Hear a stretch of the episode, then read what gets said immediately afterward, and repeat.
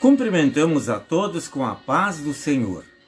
Caros amigos, constantemente ouvimos a respeito de tragédias, causando destruição, mortes e muita tristeza.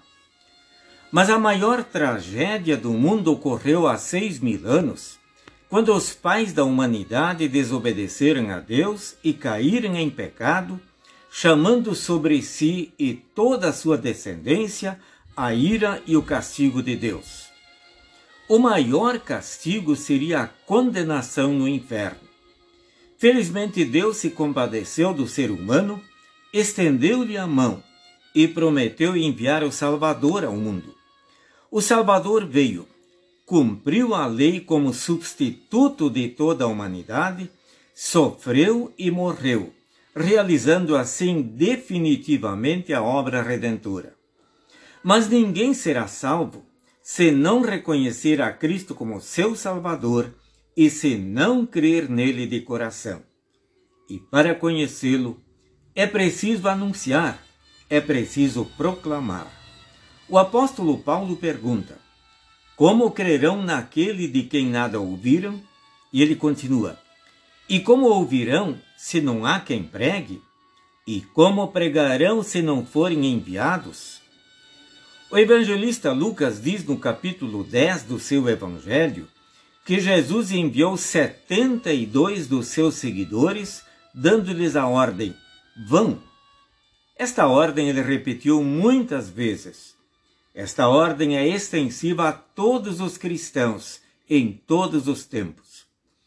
É preciso repetir sempre de novo que somente em Cristo há salvação. Lemos em Atos capítulo 4, versículo 12: E não há salvação em nenhum outro, porque debaixo do céu não existe nenhum outro nome, dado entre os homens pelo qual importa que sejamos salvos. Que privilégio e graça especiais temos nós em conhecermos a Cristo como nosso Salvador e crermos nele. A fé é um verdadeiro tesouro presenteado por Deus. Este tesouro precisa ser preservado até o fim da vida, e ele é preservado pela palavra de Deus e pela Santa Ceia. Havia dois homens que desde a mocidade eram muito amigos. Um deles foi convertido ao cristianismo e outro seguiu seu próprio caminho. O segundo se dedicou muito ao trabalho e conseguiu progredir na vida. Sendo o homem rico visitado pelo amigo, conversaram a respeito da morte.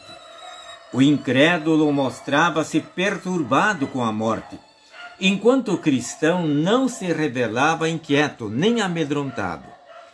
Notando esta diferença, o rico disse: Pois é, pelo que vejo, você está calmo e eu perturbado. A diferença é que eu vou deixar todo o meu tesouro, enquanto você vai levar o seu.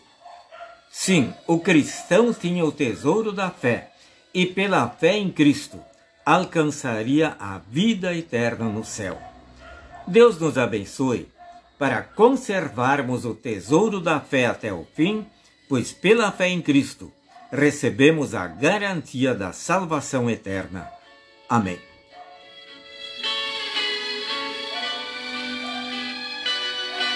Oremos. Obrigado, Senhor, pela fé que nos presenteaste. Conserva-nos fiéis até o fim de nossa vida. Amém. O Senhor assista e abençoe a todos também neste dia.